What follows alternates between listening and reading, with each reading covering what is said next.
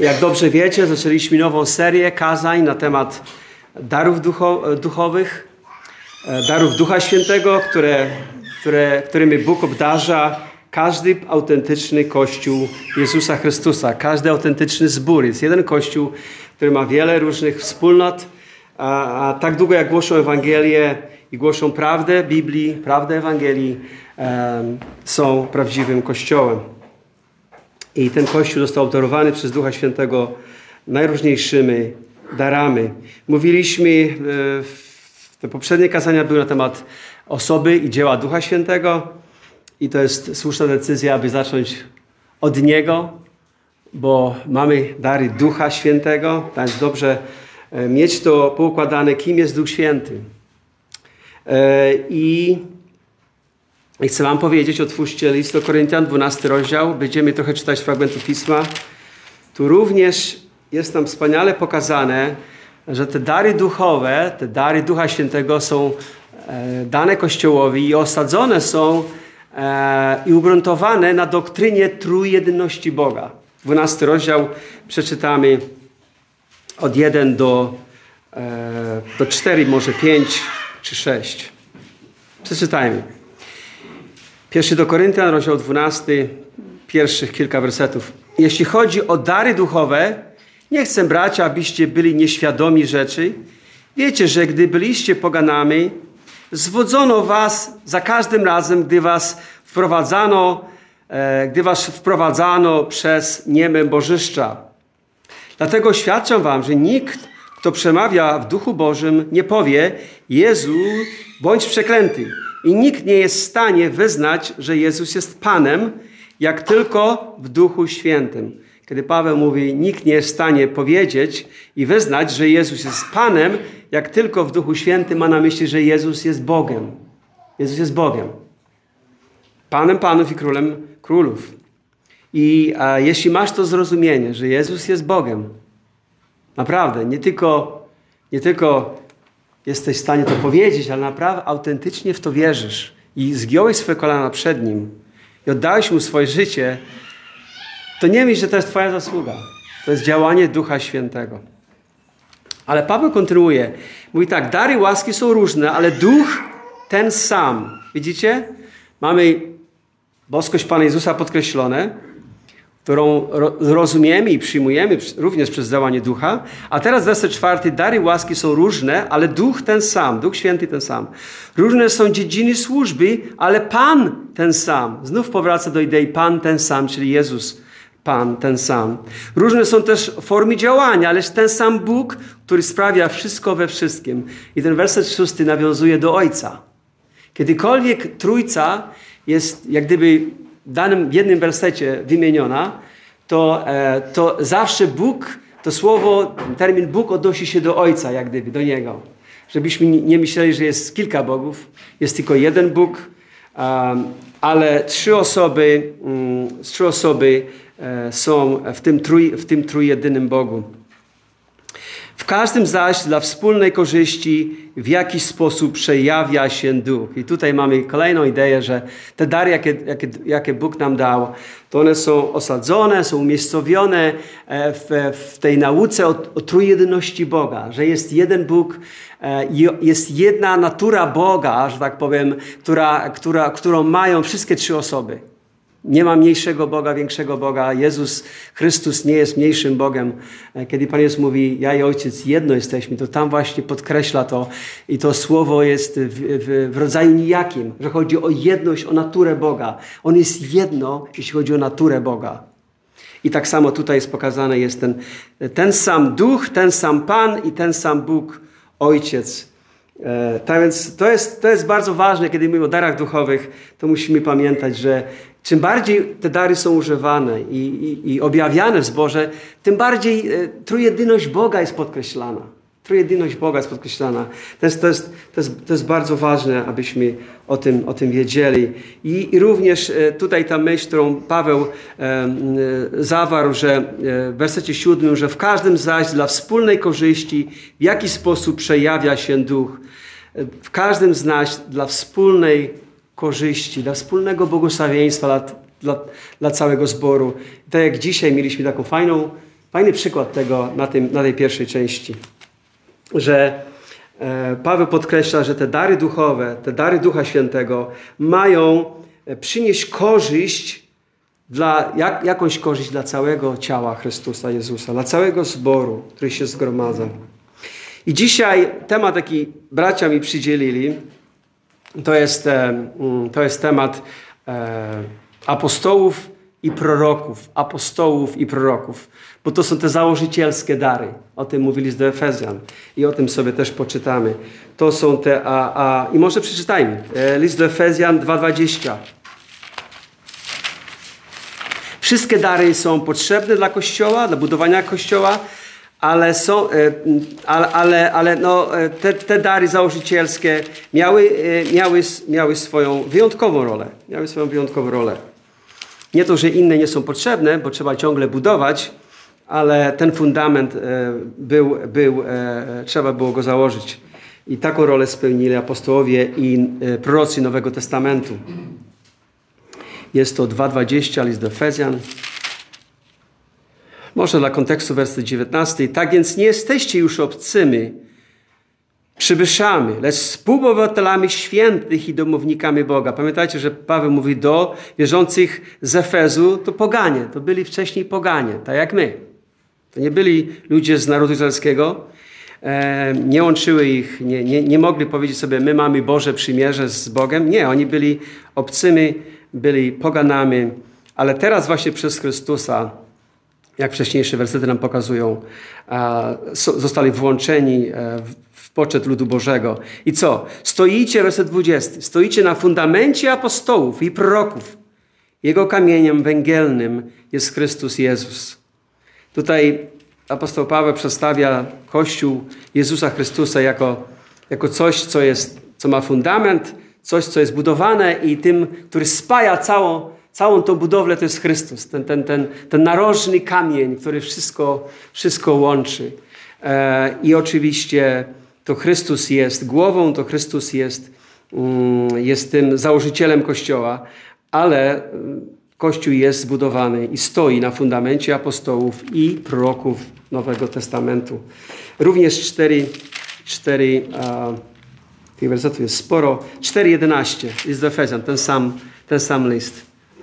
On też uczynił jednych apostołami, drugich prorokami, innych ewangelistami, jeszcze innych duszpasterzami i nauczycielami. Znów tutaj apostołowie są na pierwszym miejscu a, i prorocy na drugim.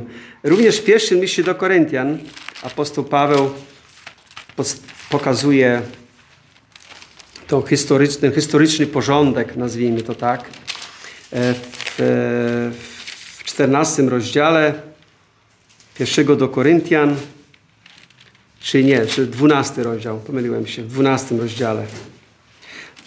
Pierwszy do Koryntian, 12 rozdział, werset 28. Bóg tak umieścił je w kościele. Nie, jeszcze dla kontekstu 27.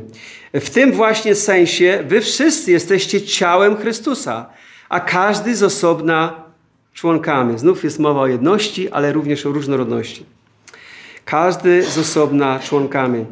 Bóg tak umieścił je w Kościele. Najpierw apostołów, po drugie proroków, po trzecie nauczycieli, następnie przejawy mocy, dalej dary uzdrawiania, jesienia pomocy, zarządzania, rozróżniania różnego rodzaju języków. I mówi, czy wszyscy są apostołami? Oczywiście, nie wszyscy. Tak więc e, apostołowie mieli, mieli e, swoją historyczną rolę i mieli e, tą rolę taką założycielską. Ale pomówmy o, o, o powołaniu apostołów i o tym czytamy e, właściwie z tego, co pamiętam, to wszystkie Ewangelie w jakimś sensie mówią o powołaniu apostołów. Na pewno te trzy synoptyczne. Ewangelia Łukasza, szósty rozdział. Ewangelia, szósty rozdział. Jest to tak fajnie tam pokazane, co poprzedzało również wybór apostołów. 6, 12 do 16. Powołanie tych dwunastu apostołów.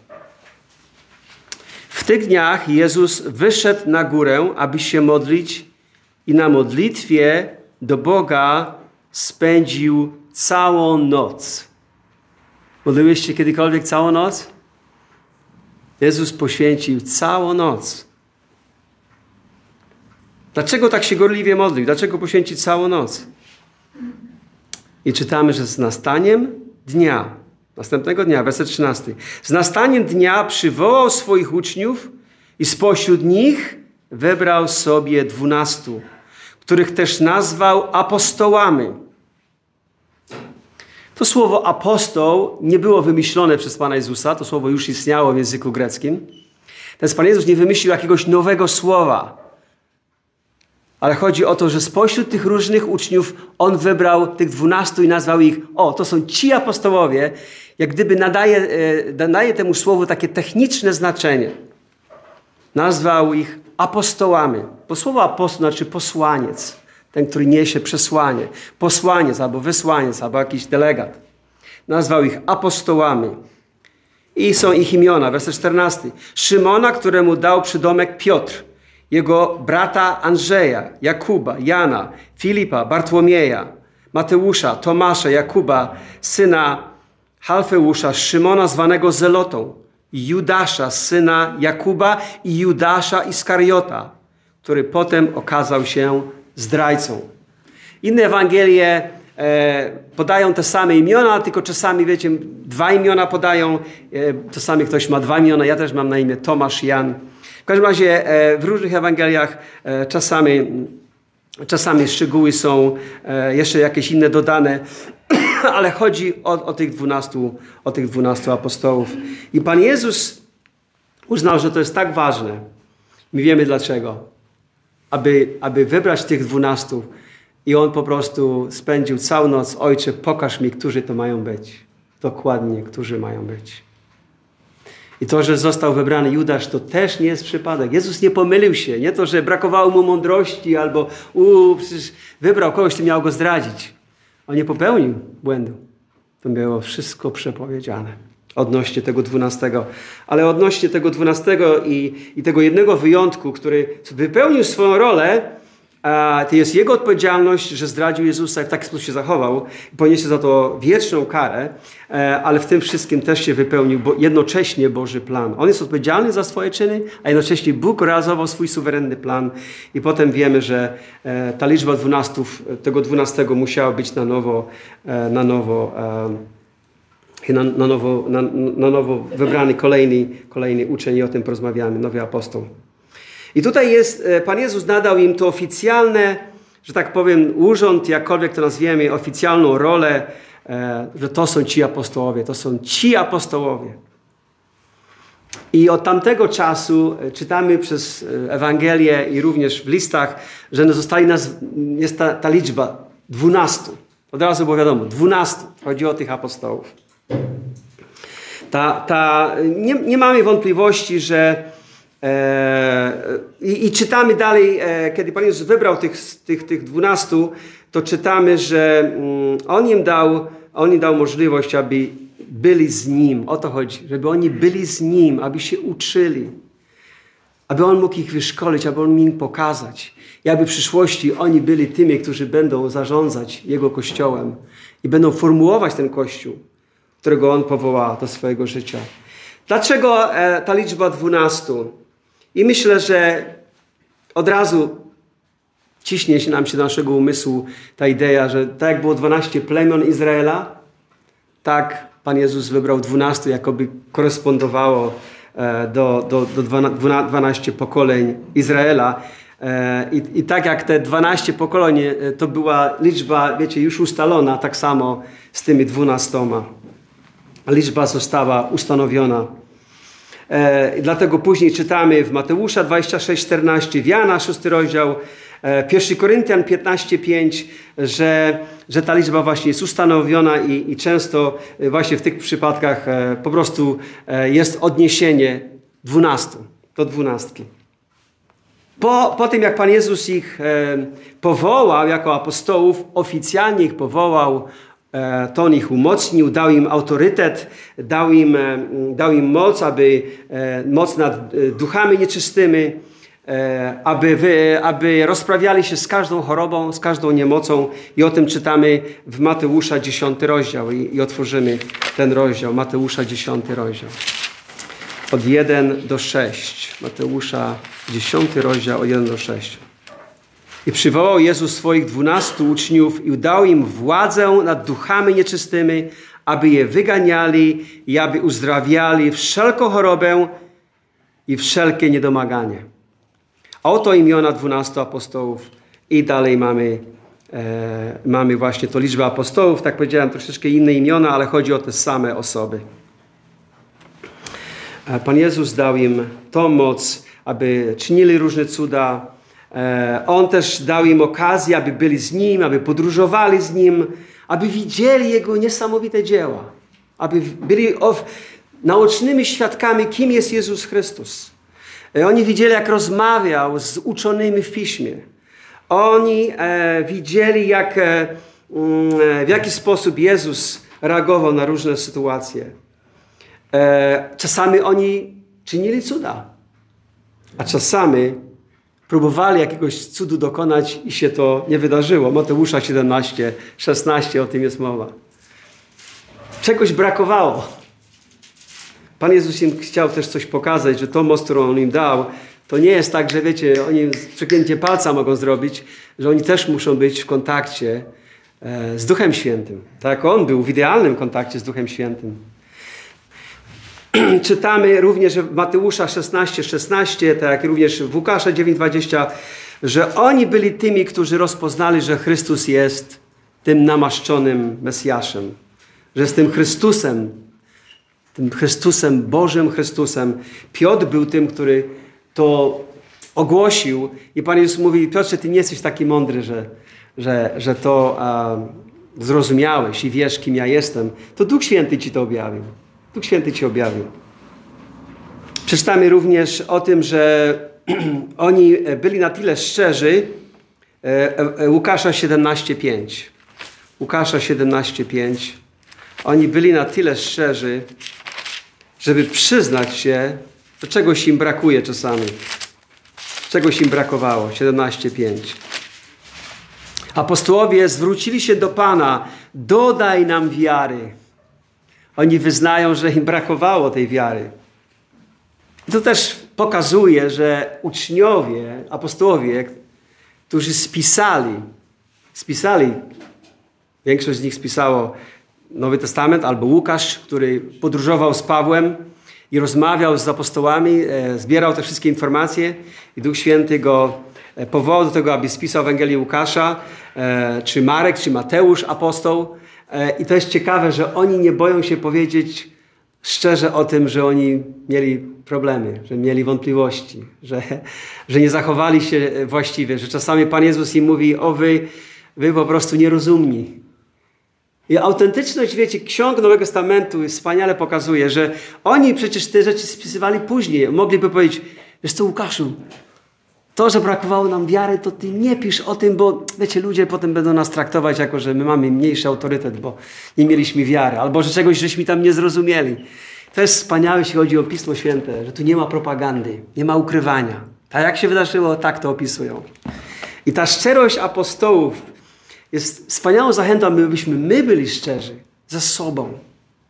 Oczywiście nie zawsze transparentni tak, żeby tutaj wszystkich, wiecie, tą moją szczerością powalić, są sytuacje, o których należy porozmawiać w mniejszym gronie, zamkniętym gronie, ale też ta otwartość, którą ja widzę od paru miesięcy tu w tym zborze, to jest dobra otwartość. Moja córka powiedziała mi tak, takie mądre słowa, coraz bardziej jestem pod wrażeniem mojej córki. Powiedziała mi tak, jeżeli nie możemy być szczerzy w zborze i otwarci, no to gdzie będziemy szczerzy i otwarci? W świecie? Nie? Jeżeli w zborze nie możemy pokazać, że jesteśmy słabi, że czegoś nam brakuje, że, że czegoś nie umiemy, czegoś nie rozumiemy, no to gdzie? W świecie mamy to pokazać? Świat nas zrozumie? Zbór jest miejscem, kiedy możemy pokazać swoją vulnerability, takie piękne słowo po angielsku. to, że, że, że, że mamy swoje słabości po prostu, że mamy swoje słabości. I nie powinniśmy, i powinniśmy być oczywiście chętnie tylko być szczerzy, ale rozwijać się. Nie wystarczy być szczerym, ja mam problem z tym czy z tamtym, ale czy się rozwijam, czy Bóg mnie uwalnia, czy naprawdę Bóg mnie zmienia. Ja bardzo właśnie, to jest fajne, że Bóg posyła nowych wierzących, bo oni, my jako starsi w Panu, to tak mamy tendencję pewne rzeczy, o pewnych rzeczach nie mówić. Może czujemy, że nie wypada. Ale ci młodzi wierzący, e, oni, oni, oni nie boją się pewnych rzeczy porozmawiać i to jest, to jest fajne i to jest dobre. Więc e, ci apostołowie byli szczerymi ludźmi, chociaż, chociaż nie byli idealnymi i czasami brakowało im wiary, czasami brakowało im zrozumienia. I Pan Jezus ich napomina. I oni to napomnienie przyjęli, szczególnie zrozumieli to wszystko po Jego zmartwychwstaniu. Pan Jezus przed e, swoją śmiercią opowiedział apostołom, że da im Ducha Świętego. I przeczytajmy Ewangelia, Ewangelię Jana, 14 rozdział. I tu zaczyna się właśnie rola Ducha Świętego. Boskiej osoby, bez której ci wątli apostołowie, ci niedoskonali apostołowie nie zrobiliby dla Chrystusa i dla Kościoła e, to, co zrobili, gdyby nie rola Ducha Świętego. Ewangelia Jana, rozdział 14, od 16 do 17 i również werset 26 z tego samego rozdziału przeczytamy. 14, 16 do 17 i 26. Może werset 15 również. Jeśli darzycie mnie miłością, Pan Jezus mówi do apostołów, będziecie wypełniać moje przykazania. Ja natomiast będę prosił Ojca i On da wam innego opiekuna albo pocieszyciela, aby był z wami na wieki. Ducha prawdy, którego świat nie może przyjąć, bo go nie widzi ani nie zna. Wy go znacie, ponieważ trwa przy was i będzie w was. To jest duch prawdy. Pan Jezus w tym samym rozdziale, w wersecie szóstym, mówi, że ja jestem drogą, prawdą i życiem. A tu zobaczcie, Duch Święty jest nazwany duchem prawdy. I Pan Jezus im obiecuje, że oni otrzymają tego Ducha Świętego i On będzie, i on będzie was. I to jest bardzo ważne. Dlaczego jest to tak bardzo ważne? Werset 26. Natomiast ten opiekun albo pocieszyciel, Duch Święty, którego Ojciec pośle w moim imieniu, On was wszystkiego nauczy i przypomni wam wszystko, co ja wam powiedziałem. Rola apostołów była świetna, ale bez, bez, bez tej, tej mocy Ducha Świętego, bez, oni mieli zawodną pamięć, ale Pan Jezus mówi, to, co spiszecie, to w jaki sposób ja was użyję, nie będzie polegało na waszej ludzkiej zdolności, na waszej pamięci, ale Duch Święty przypomni wam wszystko, co ja wam powiedziałem. Wszystko to, co należy spisać. I rzeczywiście tak się stało. I my możemy mieć tą pewność, że to, co oni spisali, to dokładnie zapamiętali to, co Duch Święty im przypomniał, aby zapamiętali i spisali dla naszego dobra, abyśmy wiedzieli, kim jest Chrystus, byśmy wiedzieli, jaki plan Bóg ma dla nas jako Jego, jako jego Kościoła. Po zmartwychwstaniu, po zmartwychwstaniu Pan Jezus, e, można powiedzieć, bo oni, wiecie, zawiedli Go. Teraz można by powiedzieć, Pan Jezus mógł powiedzieć, no zawiedliście mnie, ja muszę wybrać kolejnych. Jeszcze tego jednego dodatkowo, bo On to już zupełnie zawiódł. Ale Pan Jezus tego nie zrobił. Ten jeden rzeczywiście odpadł, bo nie, bo spełnił swoją rolę i nie był tym, tym prawdziwym, e, tym prawdziwym, e, do, wo, wo, był, był nieszczery, nieuczciwy. I Bóg nie mógł, nie mógł go użyć. Ale Bóg, Pan Jezus e, po zmartwychwstaniu obiecuje swoim, swoim apostołom, że, że nadal chce ich użyć. Jana 20, 21, 23, jak również końcówka 28 rozdziału Mateusza, jak i również Marek 16 rozdział pokazuje nam e, i może przeczytamy z Jana 20-21. Piotr widząc go zwrócił się do Jezusa. Panie, a co z nim? Chodzi o Jana tutaj. Jezus odpowiedział, a gdybym chciał, by on pozostał, aż przyjdę, co ci do tego? Ty chodź za mną. Rozeszła się wieść między braćmi, pogłoska, że ten uczeń nie umrze. Jezus jednak nie powiedział, że nie umrze, lecz a gdybym chciał, by on pozostał, aż przyjdę, co ci do tego. E, I może Mateusza 28 również przeczytamy jest. 28, 18 20. Pan Jezus właśnie po zmartwychwstaniu na nowo ich utwierdził ich powołanie, potwierdził ich powołanie i na nowo ich wysyła, aby głosili Ewangelię całemu stworzeniu. Idźcie więc i pozyskujcie uczniów pośród wszystkich narodów. Chrzcijcie ich w imię. Zobaczcie, jest jedno imię. Chrzcijcie ich w imię, a potem mamy trzy osoby: Ojca, Syna i Ducha Świętego. Znów mamy trójcę. Ale jest podkreślona jedność Boga. To jest jedno imię, jeden Bóg, ale w trzech odrębnych osobach. I oni są powołani. I uczcie przestrzegać wszystkiego, co wam przekazałem. A oto ja jestem z wami przez wszystkie dni, aż po krańce tego wieku. Jezus Chrystus będzie z nimi, e, ale wysyła ich, aby oni głosili Ewangelię całemu stworzeniu. Krótko po niebostąpieniu Pana Jezusa, o tym czytamy w, Ewangel- w Dziejach Apostolskich, pierwszy rozdział, 1,26. 1,26. Krótko po wniebostąpieniu Pana Jezusa właśnie uzupełnili tą liczbę dwunastu. Niektórzy wierzący mają z tym problem.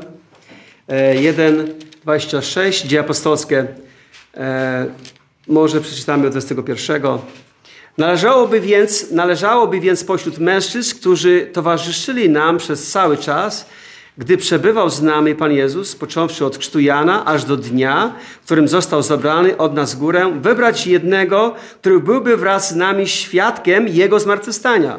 Wówczas skazali dwóch, Józefa, zwanego Barsabasem lub Justusem oraz Macieja. Następnie wznieśli modlitwę, Ty, Panie, znasz serca wszystkich, wskaż którego z tych dwóch wybrałeś, aby zastąpił Judasza w tej posłudze i apostolstwie, od którego on się odwrócił i odszedł na własne miejsce. Potem podali im losy i los padł na Macieja. Dołączono go zatem do grona jedenastu apostołów. Jest to podkreślone, że znów jest ta dwunastka już pełna. Maciej jest tutaj dołączony. E, I były pewne kwalifikacje, które, które, którymi się kierowali którymi się kierowali. I pamiętajcie, że to jest po niebostąpieniu, po tym jak Pan Jezus, e, zanim przed, wstąpił do nieba, spędził z nimi 40 dni i ich nauczał, skupiał się na uczniach. I oni tutaj e, są w Jerozolimie, modlą się, trwają w modlitwie i ten Duch Święty, zanim został zesłany, to już oddziałuje na nich, tak że oni pewne rzeczy robią, które należało zrobić. E, I narracja tej historii nie pokazuje, jakoby, wiecie, oni popełnili błąd. Jakoby dali, wiecie, daliby Panu Bogu, no tutaj tych dwóch i z jednego wybierz. No jak losy pójdą, los jest rzucony, to, to trudno, żeby z tych dwóch jednego nie wybrać, nie? Ale pamiętajmy, że Biblia też nas uczy to, jak narracja się rozwija. Czy tu jest w tekście coś nam pokazane, że błąd zrobili, że nie kierowali się Duchem Świętym. Czy jest jakakolwiek zmianka i, i chcę powiedzieć, że ja obstaję przy tym, że narracja tej historii pokazuje mi, że tak miało być. Że tak miało być. A Paweł po prostu miał, być inną, miał mieć inną rolę do spełnienia i o tym on sam mówi, że on jest takim urodzonym w nienaturalny sposób. Takim płodem poronionym. Ale Bóg miał dla niego swój cel. I on jest 12, 12 plus Paweł, ale on ma inną rolę. On, on jak gdyby nie jest, wśród, nie jest wśród tych 12. I właśnie Pan Jezus obiecał im, że ten Duch Święty zostanie stąpi na nich. I drugi rozdział Dzieł Apostolskim przekazuje nam tą historię, jak to się wydarzyło. I kiedy ten Duch Święty stąpił na apostołów i były różne manifestacje Jego objawienia, to ci apostołowie stali się zupełnie innymi ludźmi. Oni zaczęli głosić już z mocą o życiu, o śmierci i zmartwychwstaniu Jezusa Chrystusa. Łukasza 24, 48. Łukasza 24, 48. Pan Jezus mówi, wy jesteście tego świadkami. Oto ja zsyłam na was obietnicę mojego Ojca. Wy zaś nie ruszajcie się z miasta, dopóki nie zostaniecie wyposażeni w moc z nieba. I oni zostali wyposażeni w tą moc z nieba i po prostu stali się zupełnie, naprawdę innymi, innymi ludźmi. I to, w jaki sposób Bóg ich użył. Oni ówczesnemu światowi rozgłosili Ewangelię. Dlatego, dlatego ich rola była wyjątkowa. E, ich rola była wyjątkowa i spotka ich też specjalna za to nagroda, ale o tym za chwilę. Ale pytanie się pojawia, co z Pawłem? Co z Pawłem? Skoro ustalamy, że dzieje apostolskie, pierwszy rozdział pokazuje, że wybór, wybór Macieja e, był tym właściwym wyborem i to, że oni losy rzucali, końcówka 16 rozdziału przypowieści Salomona mówi, że że my możemy, my możemy różne losy y, wyciągać, ale to Pan decyduje kto i, i co. E, I rzeczywiście tak się stało. Więc oni nie popełnili błędu. E, losem potrząsa się zanadrzu, rozstrzygnięcie jednak należy do Pana. Przypowieści Salomona, 16 rozdział, werset 33. E, I nie mam wątpliwości w moim sercu, że to rozstrzygnięcie było od Pana, żeby Maciej był tym dwunastym. Ale co z Pawłem? Co z Pawłem? E, I e, dziewiąty rozdział pierwszego do Koryntian nam mówi, że my wiemy, jak się Paweł nawrócił, był prześladowcą, ale Pan zmienił jego serce. On nawrócił się, naprawdę uwierzył, kim jest Pan Jezus. I Pan Jezus go osobiście powołał, aby był jego apostołem. Dlatego w liście do Galacjan Paweł mówi, że on nie był wybrany przez jakiś los, on nie był wybrany, że jakaś rada kościoła się zabrała i go, i go wybrała. On mówi nie od ludzi. Nie od ludzi. Został powołany przez ludzi, ale przez, osobiście przez Jezusa Chrystusa. I rzeczywiście w tym wyjątku Pan Jezus, Pan Jezus chciał e, osobiście go wybrać. E, I e, dlatego Paweł, ale nie, nie, jeden, wiecie, nie jeden w kościele czasami podważał jego apostolstwo, bo oni mówili, no tych dwunastu i jaki Paweł, jakiś taki taki jakiś dodatek, wiecie? Jakiś taki dodatek. I czasami Paweł musiał pokazywać im, że e, e, dlaczego, dlaczego jest tym prawowitym apostołem, jest apostołem jakiejś drugiej kategorii. I o tym mówi nam cały list do, Efezja, do, do Galacjan. I on podaje argumenty, dlaczego nie jest e, drugiej kategorii apostołem. Pan Jezus sam go osobiście do tego powołał. Mówi, czy nie jestem wolny, czy nie jestem apostołem, czy nie widziałem Jezusa naszego Pana, czy wy nie jesteście moim dziełem w Panu? Jego praca, jego misja została potwierdzona przez, przez Pana, przez Ducha Świętego, że, e, że, że naprawdę jest apostołem. Jak również, jak również to osobiste powołanie Pana Jezusa, ale również ta jego praca misyjna. Pierwszy do Koryntian, jesteśmy nadal w pierwszym do Koryntian, 15 rozdział, pierwsze 11 wersetów wspaniale też pokazują w szerszym kontekście, że on jest tym apostołem. Inni apostołowie oczywiście nie mieli problemu, aby podać mu rękę i powiedzieć, bracie, ty jesteś apostołem. E, nikt z apostołów, tych, dwunastu, nie kwestionował jego apostolstwa, apostolstwa apostoła Pawła. Przeczytajmy 15 rozdział listu do Koryntian pierwsze 11 wersetów. Chcę wam też, bracia, przypomnieć dobrą nowinę, którą wam głosiłem, którą przyjęliście, na gruncie której stoicie. Wiecie, to jest, Kościół jest oparty na, na Ewangelii. Jeśli Kościół nie głosi Ewangelii, to może się nie nazywać, nie wiem jak bardzo chrześcijański to nie jest, e, nie jest, nie jest chrześcijański. Dlatego Paweł tu mu przypomina o tym, że Kościół stoi na gruncie Ewangelii. I werset drugi. I dzięki której dostępujecie zbawienia. Dlaczego jest tak ważne? Aby prawdziwa Ewangelia była ogłoszona w Kościele, bo dzięki niej dostępujemy zbawienia. Ale czytajmy dalej. O ile trzymacie się słów głoszonych wam przeze mnie, chyba, że nadaremnie uwierzyliście. Widzicie jego autorytet apostolski? Przekazałem wam bowiem przede wszystkim to, co sam przyjąłem, że Chrystus umarł za nasze grzechy według Pism, że został pogrzebany i że trzeciego dnia zmartwychwstał według Pism. Następnie ukazał się Kefasowi, potem dwunastu, a potem ponad pięciuset braciom naraz, z których większość dotąd żyje, a niektórzy pomarli. Później ukazał się Jakubowi, a następnie wszystkim apostołom. Na końcu po wszystkich ukazał się też mnie, jakby poronionemu płodowi. Ja bowiem jestem najmniejszy z apostołów i nie jestem godny nazywać się apostołem, ponieważ prześladowałem Kościół Boży. Jednak z łaski Boga jestem tym, czym jestem. A łaska, która mi okazała, którą mi okazał, nie była bezowocna. Przeciwnie, więcej niż oni wszyscy pracowałem. Chociaż nie ja, lecz łaska Boża, która jest ze mną. Czy więc ja, czy oni, to samo głosimy i temu uwierzyliśmy. Apostoł Paweł wyraźnie pokazuje, że, e, że jest apostołem Pana Jezusa Chrystusa i Bóg go wybrał, aby działał dla Niego w Jego Kościele. To była suwerenna decyzja Pana Jezusa powołania Go właśnie w takiej roli. I apostoł Paweł, co jest tu ciekawe, że mówi w wersecie ósmym, e, że ukazał się tym wszystkim apostołom, a mówi werset ósmy, na końcu po wszystkich ukazał się też mnie, jakby poronionemu podowi. Na końcu. E, I tu nam sugeruje, że, że nie będzie więcej apostołów. Że jest ta końcówka, jest to dopełnienie, jest ta lista zamknięta. Ta lista musiała być zamknięta, a wiemy to choćby stąd, że jest przestroga o tym, aby nie iść za fałszywymi apostołami. Więc musiałeś wiedzieć, kto, kto jest prawdziwy, a kto jest fałszywy. Jeżeli ta lista byłaby ciągle otwarta, no skąd byś wiedział, że są fałszywi i prawdziwi? Jeżeli na, nadal nowi apostołowie mogliby, mogli się pojawiać, to wierzący mieliby problem zdecydować, kto jest tym fałszywym, a kto, nie, kto, kto jest prawdziwym. Apostoł Paweł walczył z superapostołami. Już wtedy się pojawiali tacy, którzy mówią, że są superapostołami. Oni nie są zwykłymi apostołami. Oni są superapostołami. I Paweł nie ma się porównywać z nimi.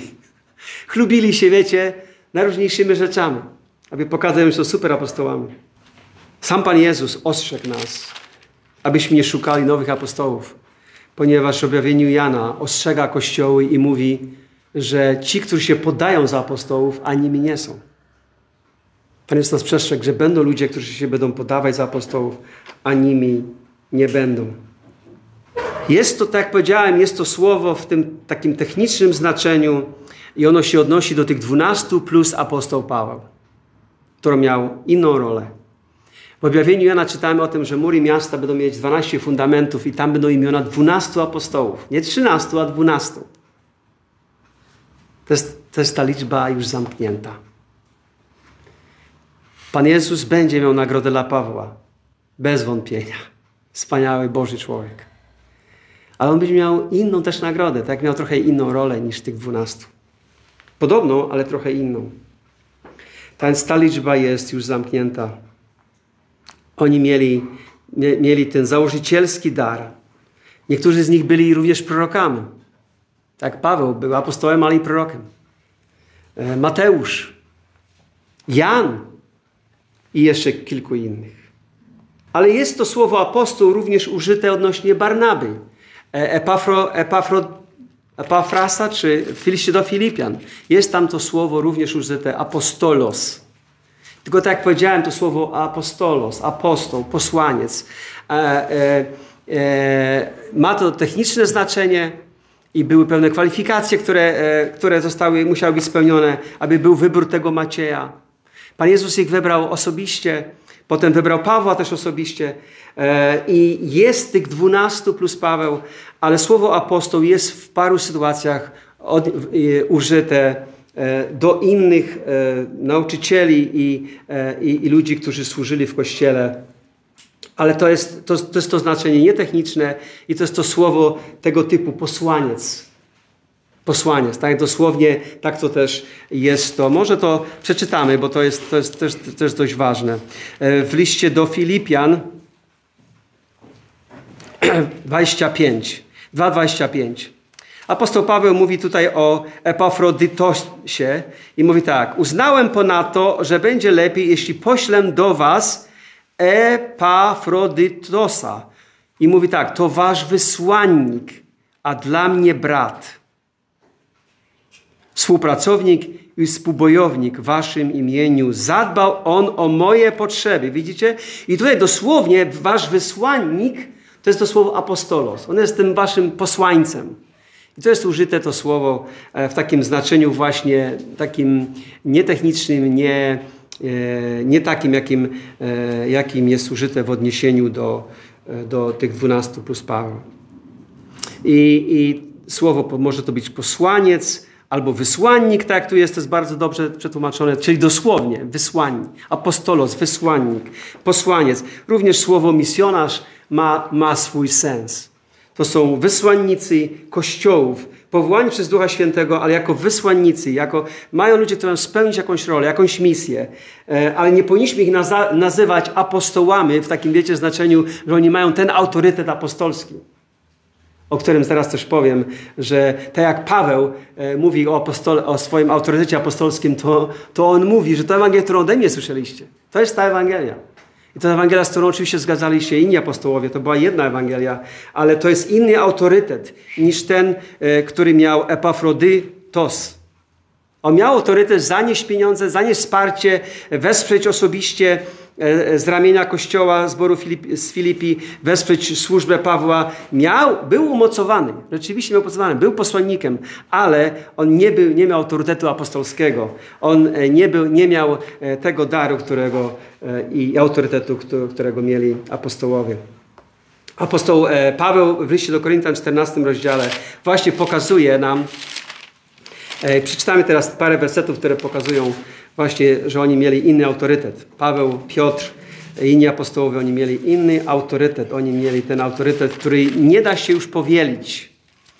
Nie da się go przekazać. To jest e, 1 Koryntian 14:37. Jeśli ktoś uważa, że jest prorokiem albo człowiekiem duchowym, to niech weźmie pod uwagę, że to, co wam piszę, jest nakazem Pana. Zaraz pomówimy o roli proroków e, w zborze pańskim, ale tutaj w tym kontekście on mówi, że kiedy są ci bracia, którzy prorokują, e, są prorocy w zborze, e, to żeby nie, nie wyszło na jaw, że, że nagle oni mówią coś innego niż mówi Paweł. I co wam pisze jest nakazem Pana. Jest nakazem Pana. I to jest niepodważalne. Nie można tego kwestionować. Nie można, e, nie można tego, e, temu zaprzeczyć, bo to jest nakaz Pana. Czyli to jest to, co Pan powiedział. To, to co Pan powiedział. To jest to samo, e, co mamy w Starym Testamencie. Tak mówi Pan. I taką rolę mieli tylko prorocy w Starym Testamencie i taką rolę mają właśnie podobną apostołowie Jezusa Chrystusa. I o tym też czytamy 1 Tesaloniczan 2,13. Zapiszcie sobie 1 Tesaloniczan 2,13. To jest też bardzo ważny fragment, który pokazuje, że nauczanie apostołów, Pawła i innych e, miało ten sam autorytet, jak spisane słowo w Starym Testamencie. 1 Tesaloniczan 2,13. Dlatego i my dziękujemy Bogu nieustannie za to, że przyjęliście od nas słowo poselstwa Bożego nie jako słowo ludzkie, ale zgodnie z tym, jak jest naprawdę, jako słowo Boga, które też was, wierzących, skutecznie działa. 2.13, pierwszy Tesaloniczny. Słowo apostołów, które zostało oficjalnie spisane dla nas, jest tym słowem od Boga, takim samym, o takie same wartości, jak to, co zostało spisane przez proroków w Starym Testamencie. W siódmym rozdziale listu do Koryntian zobaczycie, że Paweł mówi, to mówi Pan, nie ja. Niektórzy mówią, o, Paweł teraz wyraża swoją opinię. Tutaj akurat, że tak powiem, e, zapędził się. Ale jak, jak zbalacie temat, jak przeczytujecie ten fragment, to zobaczycie, że Paweł nie mówi, to mówi Pan, a teraz ja mówię, możecie przyjąć, możecie nie przyjąć. Są takie sytuacje, kiedy mówi, że ja tak wolę, ale wy możecie wybrać tak jak chcę. Rzeczywiście jest, są takie miejsca, ale w tym momencie on mówi, że nie to ma na myśli. Po prostu ma na myśli, że Pan Jezus nie zajął się tym tematem. Takich mieszanych małżeństw, prawda, kwestii rozwodu. E, że Pan Jezus podczas swojej e, ziemskiej wędrówki nie mówił konkretnie o tym przypadku, ale mówi, ja to o tym mówię, ale to nadal jest nakaz pański, taki sam. To, co mówi Paweł, jest tak samo Słowem Bożym, jak to, co mówił Pan Jezus Chrystus, to, co mówili prorocy Starego Testamentu. Ponieważ On nie otrzymał tego sam od siebie, otrzymał to przez Ducha Świętego. I, i kochani, e, to e, teraz to nas prowadzi do pytania, jak jest sukcesją apostolską. A może najpierw porozmawiajmy o tym, że dlaczego nie ma już teraz apostołów. Ja, ja wierzę, że to, co powiedziałem, dla mnie jest przekonujące że już nie możemy oczekiwać, że ten dar apostolski, on dalej jest kontynuowany. Przynajmniej dar apostolski jest to darem zamkniętym. Jest ta liczba zamknięta. I już nie powinniśmy oczekiwać, że Bóg będzie powoływał nowych apostołów, ale są środowiska, chcę powiedzieć, i jest ich coraz więcej.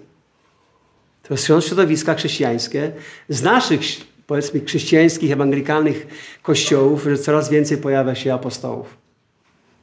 Nasi bracia ileś tam lat temu pojechali na konferencję w Wiśle, którą organizował Henryk Wieja. E, I on, a, a na którym z nich pojawił się apostoł. I powiedział, że on ma 24 kościoły pod sobą.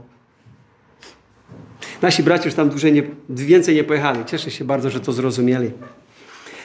Dzisiejsi ci tak, tak zwani charyzmatyczni apostołowie, kochani, oni wypowiadają rzeczy, które, których Paweł nie wypowiadał. Jeden z nich opowiadał, jak był w niebie. On zobaczył swoją, swoją e, zobaczył e, swoją, jak to się mansion, to jest e, posiadłość, swoją willę zobaczył w niebie. Już zobaczył swoją willę. Dla niego jest zbudowana. Rozmawiał z Panem Jezusem, rozmawiał z apostołami, rozmawiał o planach, a potem, a potem oczywiście zachęcał, żeby składać na jego konto spore pieniądze, spore kwoty. Takie rzeczy się dzieją i my musimy być bardzo, bardzo ostrożni. Ale jest inny, inny temat, sukcesja apostolska. Kościół rzymskokatolicki wierzy w sukcesję apostolską, czyli to nieprzerwaną ciągłość, wiecie, e, apostołów. I papież jest tą, tą, e, tą reprezentacją, mm, e, jest głową Kościoła, e, tym, tym następcą Piotra prawda? Następcą Piotra.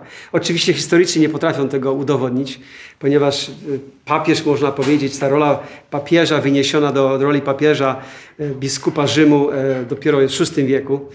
Nie mówiąc o reszcie historii, gdzie było dwóch papieży naraz. Pytanie, który z nich był tym, kontynuował w tej sukcesji. No to jest ich wymysł, aby, e, aby, aby Kościół rzymskokatolicki mógł e, no, no, stawiać się w takiej roli autorytetu i oni są tymi, tymi jedyni, którzy zachowali tą sukcesję apostolską i oni są tym prawdziwym apostolskim kościołem i tak dalej, i tak dalej.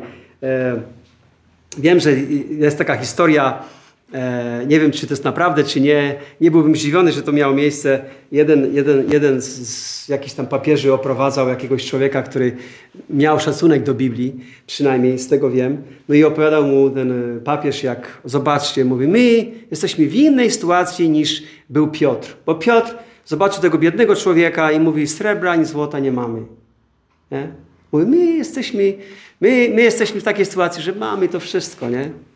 Możemy powiedzieć, że my mamy to złoto, a ten wierzący człowiek albo ten zdrowo myślący biblijnie człowiek mówi, tak, ale też nie możecie powiedzieć tak jak Piotr, w imieniu Jezusa Chrystusa powstań i chodź.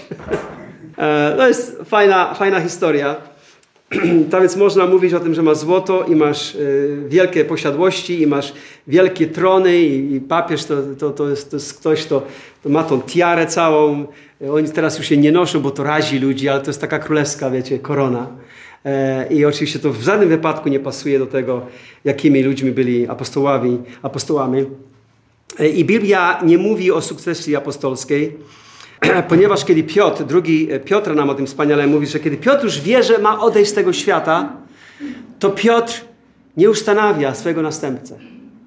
On mówi wierzącym, aby trzymali się pochodni, którym jest Słowo Boże. I żeby się trzymali, jak pochodni się trzymasz w ciemnym miejscu, się trzymasz tego kurczowo, żeby ci nie wypadła, bo jak ci wypadnie, to nie będziesz wiedział, gdzie iść. I mówi się, trzymajcie tego słowa prorockiego. I mówi o, o spisanym słowu prorockim, które on również pozostawia. I, i to jest, e, a Paweł mówi do, do, do Tymoteusza, żeby ten depozyt wiary, jak ci został przekazany, ty trzymaj się go. Ty trzymaj się go i bądź tym, który wiernie go przekazuje następnemu pokoleniu. Dlatego sukcesja apostolska, my mamy przekaz Słowa Bożego i my się trzymamy tego, co uczniowie, apostołowie napisali, spisali, uczniowie pańscy i naszą rolą jest się trzymać i trwać w tej nauce. Dlatego pierwszy Kościół w drugim rozdziale czytamy, że trwali w nauce apostolskiej, w łamaniu chleba, w modlitwach i społeczności. I to jest to, co pragniemy robić. Czas strasznie ucieka, musimy iść dalej. Może to, co jeszcze powiem, to, co jest kontrowersyjne dość. E, I sekty się tym charakteryzują, że mają jakieś jedne, dwa wersety. Jednym z nich to jest prymat Piotrowy. Prymat Piotrowy, że Piotr, wiecie, Pan Jezus go wywyższył do tego prymatu, do tej głowy Kościoła. E, no i potem, no teraz mamy następcę papieża, nie? Papież jest tym następcą Piotrowym, ale to jest błąd, bo Piotr rzeczywiście został wybrany do pewnej roli. On miał ogłosić Ewangelię, być tym, który w, w, czasie zasłania Ducha Świętego wyjdzie i ogłosi i otworzy drzwi Ewangelii I jak już otworzysz drzwi, to ludzie mogą wejść, mogą przejść. Na nowo nie otwierasz, zamykasz. Miał taką wyjątkową rolę, rzeczywiście, i tego nie wolno, nie, nie wolno umniejszać, ale też w całej historii, jaką widzimy w dziejach apostolskich, całym tym opisie, jak działają apostołowie, jak ich Bóg używa, to widzimy, że jest kolegialność apostolska. Jest kolegialność. Nie ma prymatu jednego apostoła. Bóg użył e, Piotra wśród Żydów, Pawła wśród pogan, a ktoś powiedział tak, a Jan był tak pomiędzy nimi. Piotr głównie do Żydów, e, Paweł głównie do pogan, a Jan to był taki łącznik. No to jest tak, tak, taką fajną myśl przeczytałem i się z tym zgadzam. Ale w Ewangelii może o tym jeszcze powiem. Ten prymat Piotrowi to jest taki, to jest taki, taki werset, którego lubi używać Kościół rzymskokatolicki, aby potwierdzić, że oni, oni mają, mają to spuściznę apostolską. To używają Piotra, ale, ale, ale nie było coś takiego jak prymat Piotrowy po prostu była kolegialność apostolska. I prawdziwie szczerzy bibliści katolicy w swoich dokumentach, w swoich komentarzach przyznają się do tego, że rzeczywiście była ta kolegialność apostolska, z którą my oczywiście zgadzamy, bo widzimy, że tak oni wspólnie działali, wspólnie podejmowali decyzje i Dzieje Apostolskie, 15 rozdział, tak zwany Sobor Jerozolimski, to fajnie pokazuje, jak oni wspólnie podejmują decyzje. My i Duch Święty, my i Duch Święty. To jest ta kolegialność. No ale co z Jana 20, 31? Albo 20, 23. Ale dla kontekstu, no jak ważny jest kontekst. Wersy pierwszy. Potem jak Pan Jezus im się ukazał, wersy werset, a Jezus znów im powiedział, pokój wam, jak mnie posłał Ojciec, tak i ja was posyłam. On ich posyła na misję, tak? I oni mają wyjątkową rolę do spełnienia. Oni mają zewangelizować świat. Ja was, tak ojciec, tak ja was posyłam, mówi to do, do apostołów i co? Następnie tchnął na nich i powiedział, Przyjmij, przyjmijcie Ducha Świętego. I teraz zobaczcie. Grzechy tych, którym je przebaczycie, są im przebaczone, a tych, którym je zatrzymacie, są zatrzymane. Nie wiem, jak Kościół rzymskokatolicki e, interpretuje ten werset, że po prostu możesz iść do księdza i się wyspowiadać. I, I, ksiądz ma ten autorytet, ci może wybaczyć, a może nie, a może ci nie wybaczyć. Oni to na podstawie tego wersetu e, e, biorą to. E, ale zobaczcie, kontekst, czym bardziej coś jest kontrowersyjnego, tym bardziej się patrzymy na to, co jest w piśmie, do kogo to jest wypowiedziane i w jakim kontekście, jak to było zrozumiane, jak to było praktykowane. I my wiemy, że oni nie ustanowili jakichś konfesjonałów dzieł apostolskich i wyspowiadali ludzi, więc na pewno nie zrozumieli, że mają słuchać, wiecie, na ucho wyznawania grzechów wierzących ludzi i im wybaczać. Nie w takim sensie, ale rzeczywiście Duch Święty Pan Jezus tu daje im tą misję, specjalną misję, tą wyjątkową misję i grzechy tych, który, którym je przebaczycie, są im przebaczone, a tych, którym je zatrzymacie, zatrzymane. Innymi słowy, Pan Jezus mówi, to jak wy od was teraz, ja was do tej misji powołuję, że wy macie ogłosić warunki przebaczenia grzechów. Jakie są warunki przebaczenia grzechów?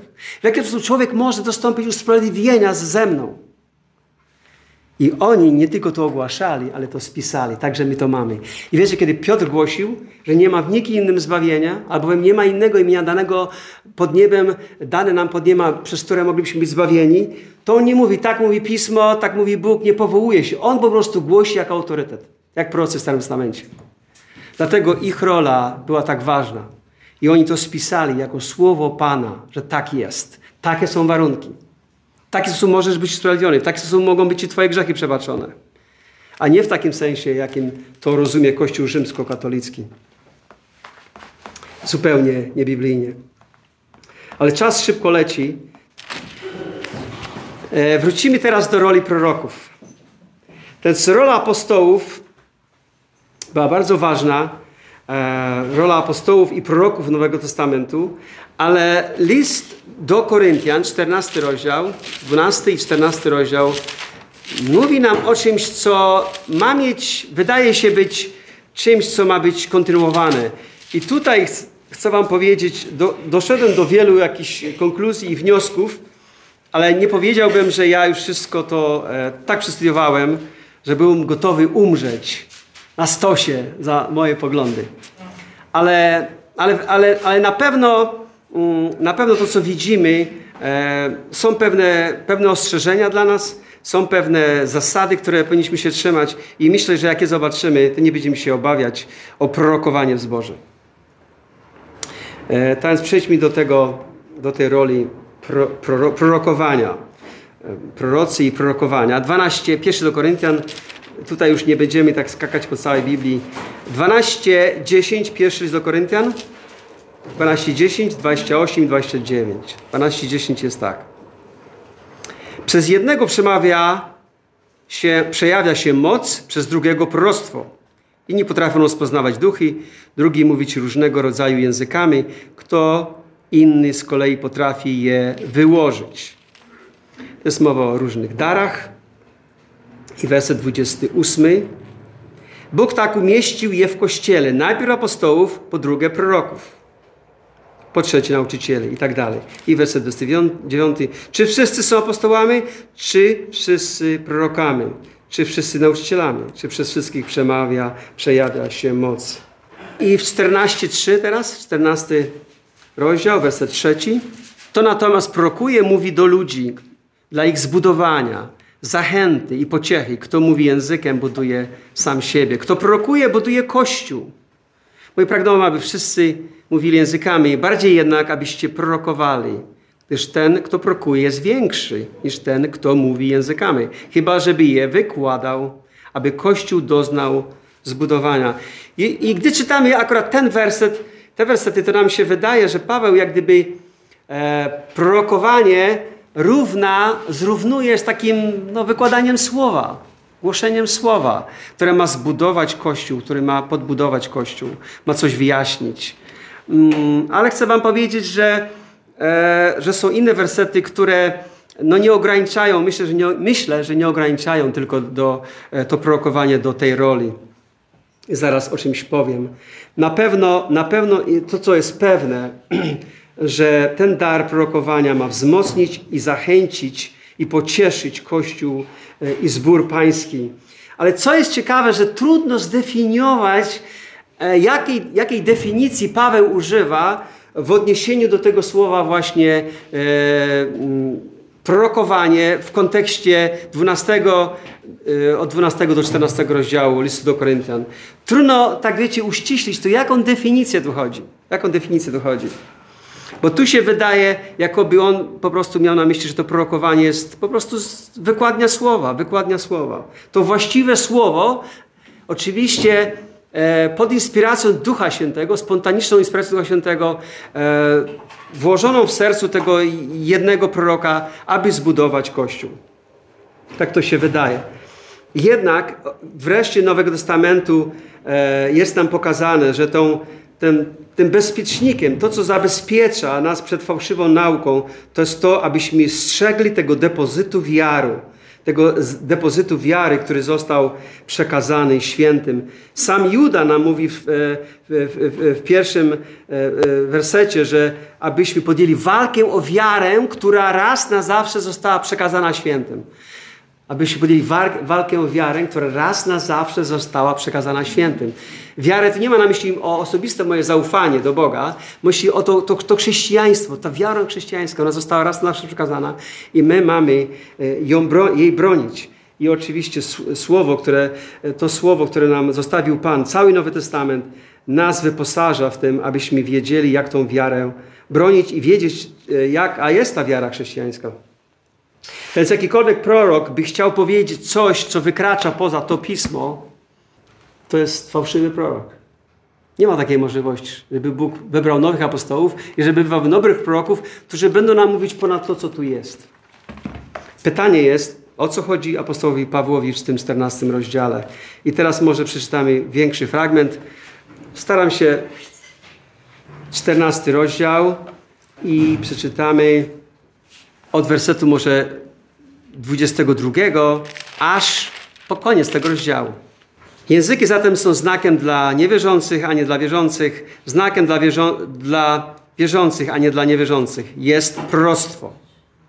Stąd, jeśli są, jeśli się gromadzi cały Kościół i wszyscy zaczynają mówić językami, to pojawia, pojawiają się ludzie nieobeznani z tym lub niewierzący, co czy nie powiedzą, że poszaleliście? Jeśli natomiast wszyscy prorokują, a wejdzie niewierzący lub słabo obeznany i wszyscy się na nim skupią, dokładnie zbadają, a przy tym wyjdą na jaw sprawy ukryte głęboko w sercu, to może się zdarzyć, że upadnie na twarz, złoży pokłon Bogu i wyzna rzeczywiście Bóg jest między wami. Cóż więc, bracia, gdy się schodzicie, a są wśród was osoby gotowe usłużyć psalmem, pouczeniem, objawieniem, językiem lub jego wykładem. Niech to uczynią, lecz wszystko niech będzie dla zbudowania. Jeśli jest więc jeśli jest więcej osób mówiących językami, to niech usłużą dwaj, najwięcej trzej. I to po kolei, a jeden niech wykłada. A gdyby się zdarzyło, że zabrakłoby tłumaczenia, to niech w kościele nie występują, lecz mówią sobie i Bogu. Prorocy podobnie niech usłużą dwaj lub trzej, a inni niech to dokładnie rozważają. Jak jest w UBG albo w warszawskiej? Rozsądzają. Rozsądzają, dokładnie. Niech to dokładnie rozsądzają. Jeśli by zaś kolejn, kolejnej siedzącej w zgromadzeniu osobie dane zostało objawienie, na tym się skupimy, to jest słowo objawienie, to niech ten, który przemawia, zakończy swą mowę. Każdy z was może przecież po kolei prorokować, tak aby wszyscy mogli się uczyć i wszyscy doznać zachęty. Duch działający w prorokach nie krępuje ich woli, gdyż Bóg nie jest Bogiem zamieszania, ale pokoju, jak we wszystkich kościołach skupiających świętych. Kobiety niech w czasie zgromadzeń nie, nie zabierają głosu, nie pozwala się im mówić. Niech raczej będą poddane, tak jak mówi prawo. Natomiast jeśli chcą się czegoś nauczyć, niech w domu pytają swoich mężów, gdyż kobiecie nie wypada zabierać głosu w kościele. Czy Słowo Boże od was wyszło, albo czy tylko do was dotarło? Jeśli ktoś uważa, że jest prorokiem albo człowiekiem duchowym, to niech weźmie pod uwagę, że to, co wam piszę, jest nakazem Pana. Jeśli ktoś tego nie chce uznać, to sam już stracił uznanie. Tak więc, moi bracia, gorąco pragnijcie prorokować, nie przeszkadzajcie mówić językami, a wszystko niech się dzieje w sposób godny i uporządkowany. Ten apostoł Paweł w tym wersecie 37 pokazuje, że to, co on napisał, jego autorytet e, na pewno jest zdecydowanie e, powyżej tego, co prorocy mogą, mogą powiedzieć. Dlatego prorok nie może powiedzieć coś, co wykracza poza kanon pisma. Nie może objawić, dać nam nowego objawienia. Więc co, o czym tu tak naprawdę jest mowa? Skoro nie może dodać, bo objawienie Jana też nam mówi, że nie może dodać, wiemy, że to, co apostołowie spisali, jest nakazem pańskim, tak jak werset 37 na mój, tego 14 rozdziału.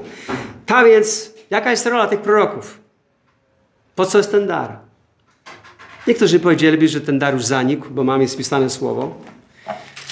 Ja, ja bym był ostrożniejszy i nie powiem, że dzisiaj już to wszystko bym za to oddał swoje życie, ale chcę, aby słowo było zawsze tu honorowane i wynoszone, nawet gdy ono tak nie jest takie łatwe dla nas do, do konsumowania, do przetrawienia. O co chodzi? Ponieważ kiedy Paweł mówi w 29 wersecie, procy podobnie niech usłużą dwaj lub trzej, a inni niech dokładnie rozsądzają.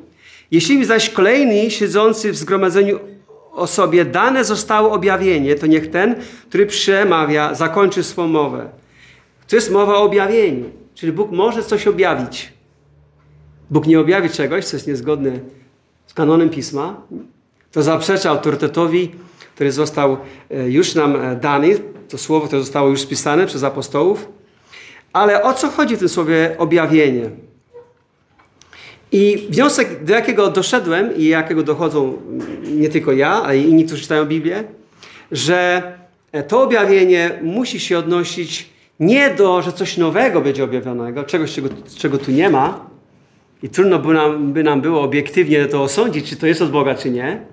Musi chodzić o to, że to objawienie odnosi się do, w jaki sposób Ewangelia ma swoje zastosowanie w społeczeństwie. Nie czy to ma być jakaś nowa nauka.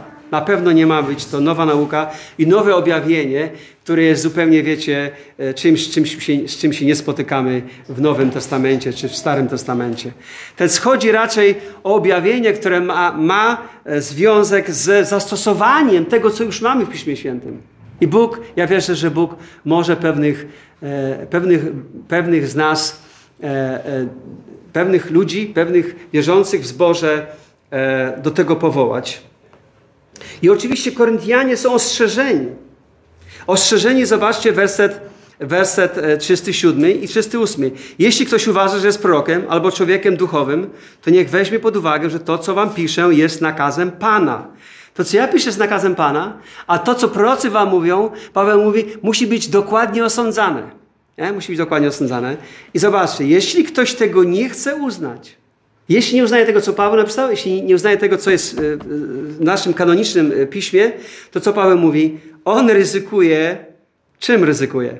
Że nie będzie uznany przez Pana. Będzie zignorowany przez Pana. Jeśli jest wierzący, to będzie miał mniejszy wpływ na życie zboru. A może to też oznaczać, że, że nie jest w ogóle uznany przez Pana. Teraz jest tu ostrzeżenie, e, bardzo mocne ostrzeżenie, abyśmy nie głosili czegokolwiek, co co zaprzecza temu, co mamy w piśmie. I to, to sprawia, że z taką większą łatwością podchodzę e, do tego tematu proroków, e, o których mówi tu apostoł Paweł. Ja wierzę, że to, co tu zauważamy w ogóle w tym rozdziale, zobaczcie, że jest porządek, bo Bóg jest Bogiem porządku. Bóg jest Bogiem porządku. E, werset 26. Cóż więc, bracia, gdy się schodzicie, a są wśród was osoby gotowe usłużyć psalmem, pouczeniem, objawieniem, językiem lub jego wykładem, niech to uczynią, lecz wszystko niech będzie dla zbudowania.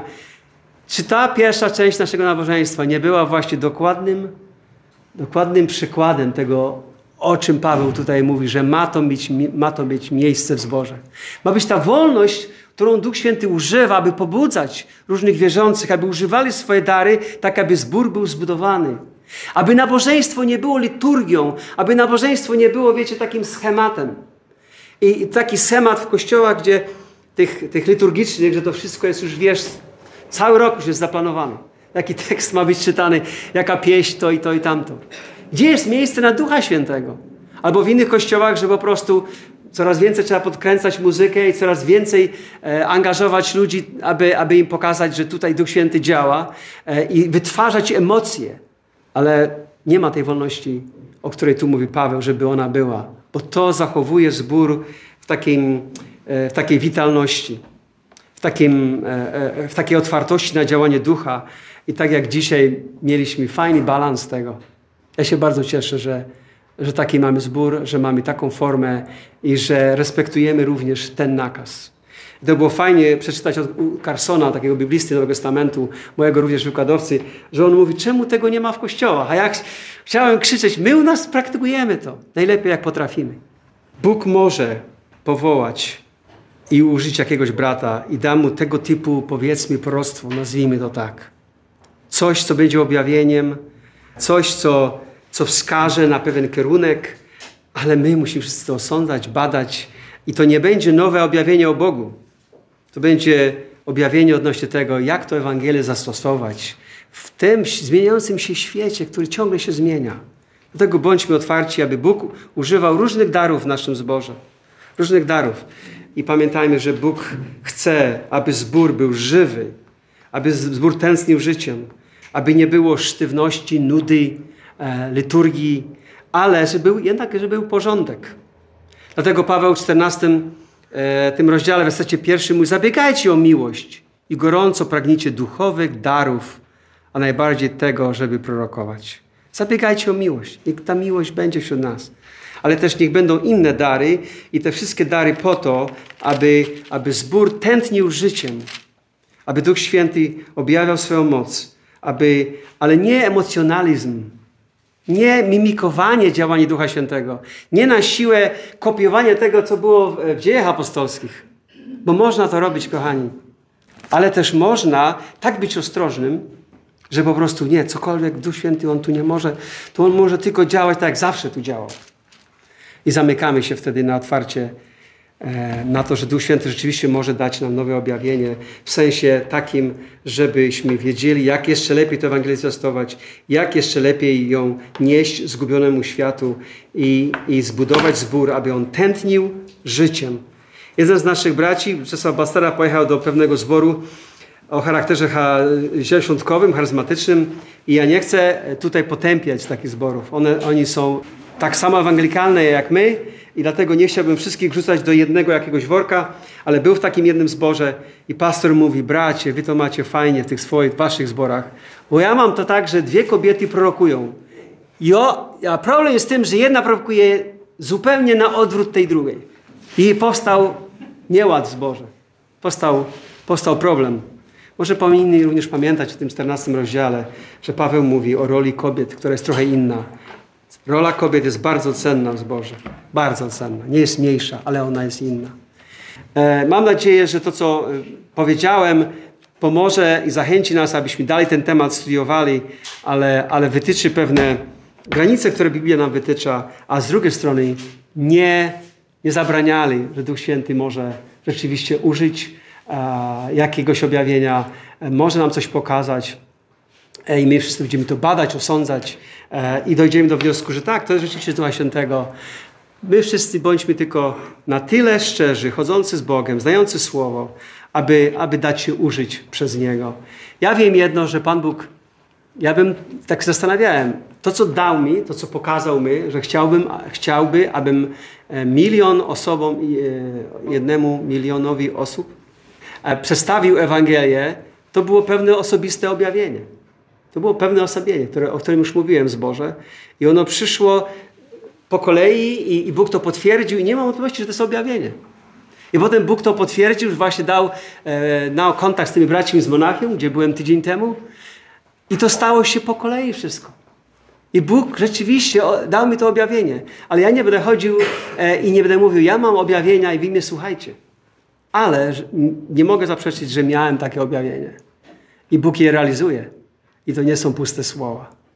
E, I nie jestem na pewno jedyny. Są inni bracia, których Bóg, Bóg używa w naszym zborze i siostry. I każdy, każdy dar jest potrzebny.